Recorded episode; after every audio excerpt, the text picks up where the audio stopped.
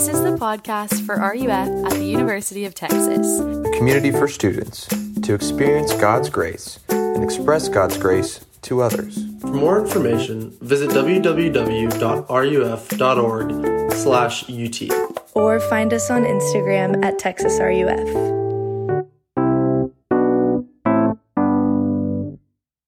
Freshmen, this is truly like the biggest week of your life, right? I mean, many of you, uh, you grew up in Dallas or Houston or Tyler, wherever it might be, and you've been waiting your whole life to go to the University of Texas. And all summer, I mean, you've been like dying in your parents' house, waiting to finally get to UT and to finally like meet your roommates and, and see who your friends are going to be and see what it feels like to like wake up on the first day of classes and walk down Speedway and finally step foot into a college classroom right? I mean, sophomores and juniors and seniors, I mean, you've been waiting all summer too. I mean, you have been waiting to come back to campus and, and see all of your old friends, and to, again, to have a fresh start and to make this year better than any that have come before. I mean, all of us have been waiting for football season. I mean, all of us are waiting for the Bama game. All of us are waiting to see who's going to be the quarterback this fall. I mean, all of us are waiting for fall parties and that first cool morning of fall, for the weather to finally change and not be 100 degrees. But right now, the first week of school, for all of us, the wait is finally over and everything is now beginning. And as we open the book of Mark tonight, that is what I want you to feel. I want you to feel in Mark that the wait is finally over and everything is beginning. And all semester, we will be looking together at the book of Mark. And, and what I hope you see this semester is that Christianity is not advice, it is news. It is not advice, it is news. And those are two very different things advice and news. Because what is advice? Advice is about something you must do. But news is about something that happens to you and happens outside of you. And Christianity is news. And specifically in Mark, Mark tells a story or news about the arrival of a king. And so that is why we will be calling our series together this fall, Following the King. Because each and every week we'll be turning the Mark and we'll be asking, who is this king that has arrived on the stage? And what might it look like in my life to follow him? To follow the king. So tonight as we begin our series, Mark, we're going to look at news of the king. News. News of the king. We're going to see two things. First of all, receiving the news, and second, responding to the news. So receiving the news and then responding to it. First, receiving the news. So turn down your bulletins to the very beginning of Mark, where again we sense that the wait is over and everything is finally happening. And we see this in the very first words. Look at verse 1. The beginning. What does that sound like? I mean, it sounds like a story where this new chapter is being written. Something is beginning and starting. And, and, and, we feel the, the sort of excitement and anticipation in the pace of our passage as well, where over and over again, Mark in his gospel will use this word immediately. And immediately this happened, and immediately that happened, and immediately Jesus said this, and immediately the disciples did that. Verse 18, we see it immediately. Verse 20, immediately. It's as if Mark is totally out of breath because the wait is over and everything is finally beginning. But what is beginning? I mean, why is Mark so excited? Well, again, verse 1 tells us look at it. It says, the beginning of the gospel. Gospel. That is why Mark is excited. Gospel. So, what does that mean? Well, in the days that Mark was written, people in Rome, for example, would use this word gospel to, to, to announce that there was a new king on the throne or, or a new Caesar. And, and people in Greece, they, they might use this word gospel to, to announce that Greece had won a great victory in battle. I mean, gospel in this time was used whenever something big happened. A messenger would be sent out all around the empire saying, I have gospel. And so, gospel is good news. Gospel is news that changes your life.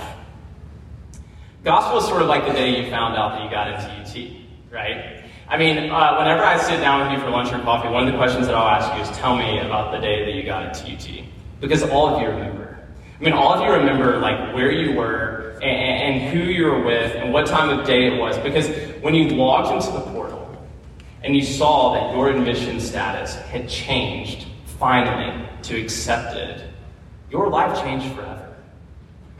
That's gospel. And so for Mark, the question then is what is his gospel? Mean, what is the good news that Mark in particular wants to tell us? And the answer is that the king is here. The king has finally arrived. And we see this too in verse 1, spending a lot of time on verse 1, where it says, the beginning of the gospel of Jesus Christ. This word Christ is important. Okay, see, this word Christ, it isn't like Jesus' last name. Did you know that? It's not like Jesus' first name is Jesus, last name is Christ. No, Christ in the Bible means king. And, and it's important to understand that just as some of you freshmen have been waiting your whole life to finally be a student at the University of Texas, if you were a Jewish man or a Jewish woman in the days of Jesus, you would have been waiting all of your life for something too.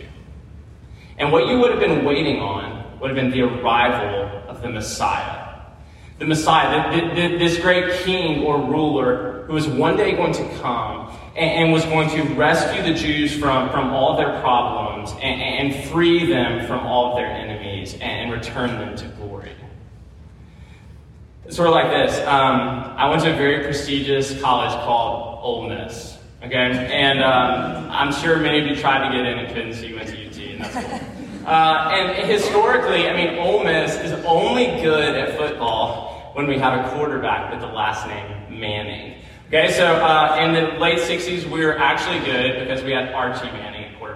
And then in the early 2000s, we were actually good because we had Eli Manning. And so for years, we have been waiting on the arrival of the Messiah. The, the, the, day when another quarterback with the last name Manning would come to Ole Miss and would ascend the throne and would lead us back to glory.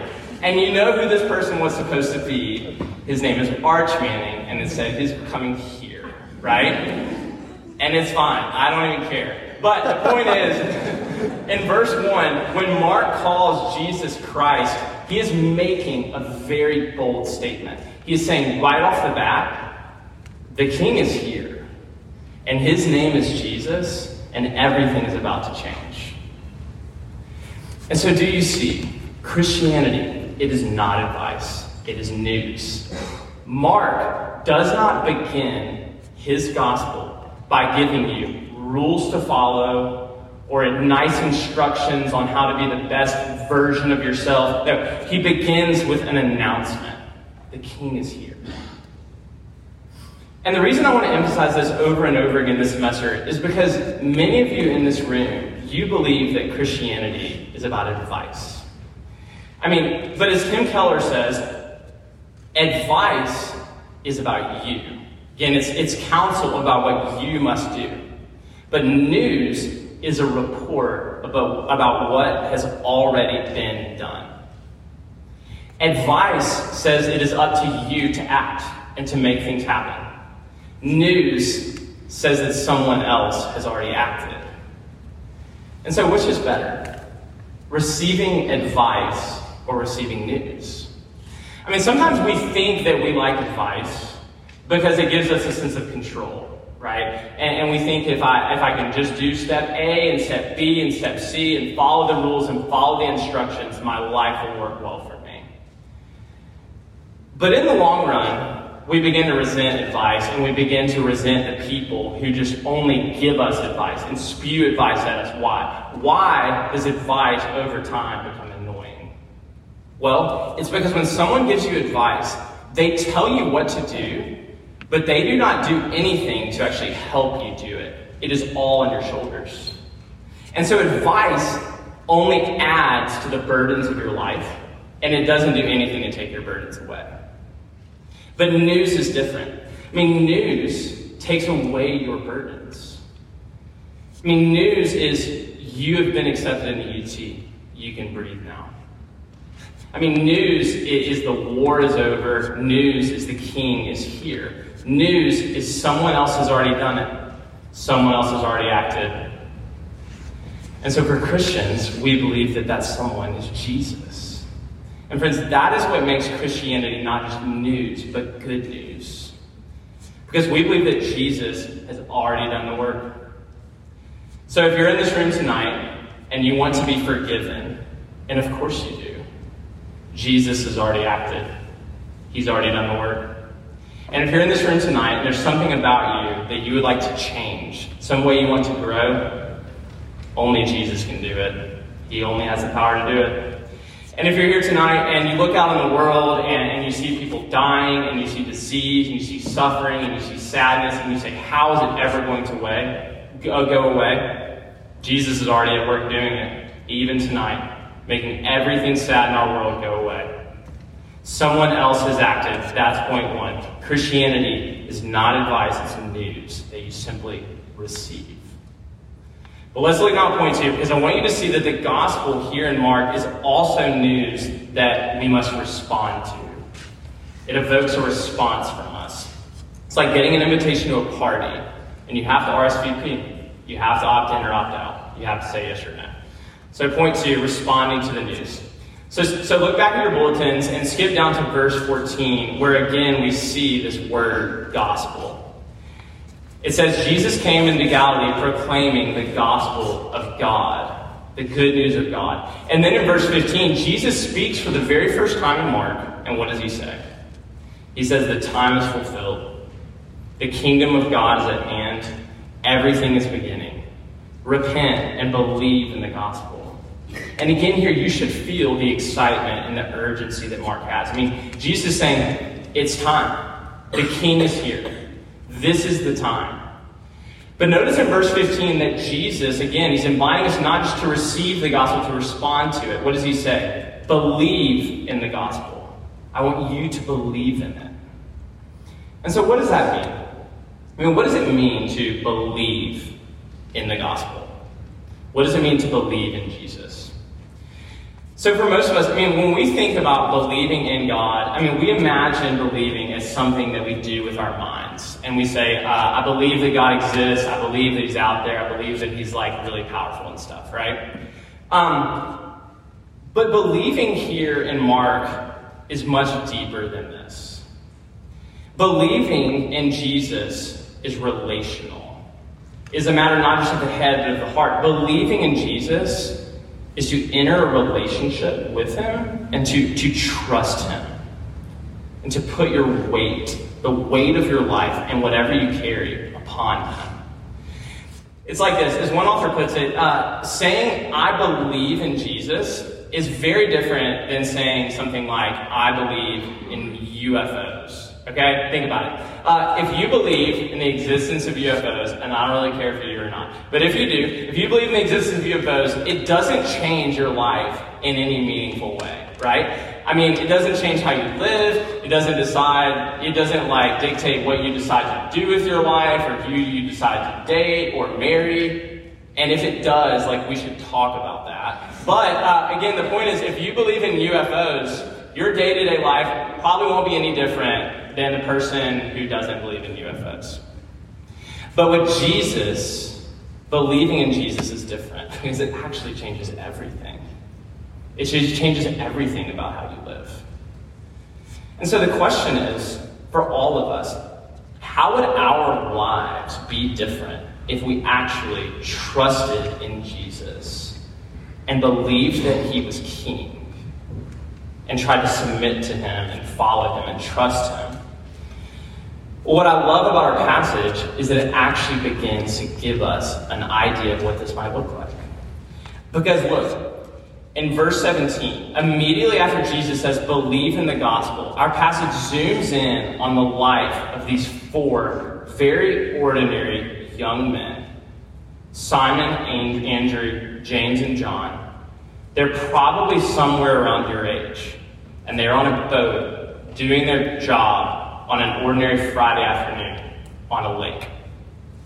And then Jesus comes to them and he invites them to respond to him. And what does he say? He says, Follow me. It's very simple.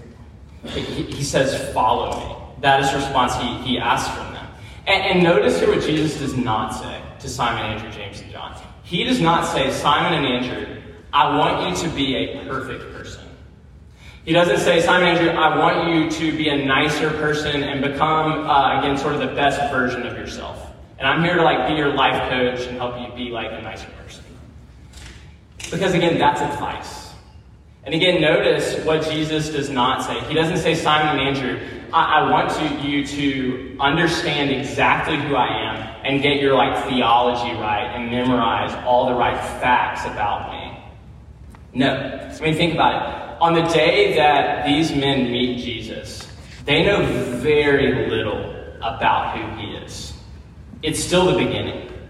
I mean, if Jesus had, led these four men, like from the lake and straight to uh, like McCombs or wherever, and asked them to sit down and, and sort of take an exam on who is Jesus, they would fail. They do not know who he is. So, what does Jesus say to Simon and Andrew? Again, he says very simply, Follow me. Trust me. He looks at them and says, It is only the beginning, and you do not yet know who I am, and you do not yet know all I will do, and you do not yet know all that it will cost you to follow me. But for today, for now, I want you to trust me. I want you to believe that I'm good. I want you to believe that I'm for you. I want you to believe that life will be found in following me. I want you to believe that I have good things for you. Follow me. And when he says this, what do Simon and Andrew and James and John do? They respond. Look at what it says. It says, they immediately drop their nets. They immediately drop their nets. Not like maybe later. Not maybe next semester I'll follow you. Uh, not maybe after college I'll follow you. They immediately drop their nets. And so I wanted to ask you what would someone have to be like for you to leave behind everything that matters to you in order to follow that person? I mean, what would that person need to be like? I mean, would they need to be like really rich uh, and be able to guarantee that you would be rich? I mean, would they need to be beautiful? Would they need to be able to guarantee you like a life of pleasure? Would they need to be famous and powerful and be able to guarantee you that you would be famous and powerful? I mean, what or who would someone need to be for you to leave behind everything that is important? Because that is what the disciples do. Y'all, Mark does not tell us here what it is, but there's clearly something about Jesus that these men have never seen before. They immediately drop their nets. And so, what about for us? Again, I do not know why you're here, and I do not know all the things that you're feeling as school begins. But I do know this. I do know that all of us, including myself, have things in our life that we grip very tightly. We have things that we're very afraid of. We, we, we, we have things that we very much really need to happen in our life. Uh, we have someone who we need to love us. We have something that we must accomplish. All of us have these things in our life that we are gripping very tightly. And so if you think about it, in order to drop the nets, what must the disciples do? They have to open up their hands. And ultimately, friends, I believe that that is what Jesus is inviting us to do tonight here at Mark. He is inviting us to be open to Him. He is inviting us to open up our hands and our hearts and our lives and our semesters and our futures to Him. He is inviting us to say again, I don't know what the semester holds, and I don't know what my future holds, and I don't yet know all about who Jesus is, and I don't yet know all about what He will do, and I don't yet know all that He will ask of me and all it will cost to follow Him. But I'm open to Him. I believe that life is found with Him, and I want to follow Him and I want to learn more. And that's why I hope you'll come back to RUF next week. Uh, because each and every week this semester, we will be learning and seeing together different wonderful things about Jesus and why four college age fishermen would leave everything that was important to them in order to follow this man. Okay, let's close.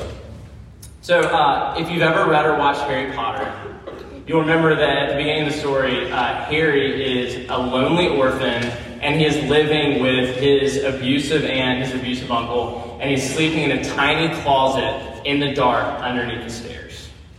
And, and all of his life, Harry has been fed a lie, right? I mean, he's been fed a lie about, about who he is and, and why it is that he lives with his aunt and uncle and why his parents are not around anymore. But then one day he receives news. I mean, he receives a letter in the mail that says, we are pleased to inform you that you have been accepted at Hogwarts School of Witchcraft and Wizardry.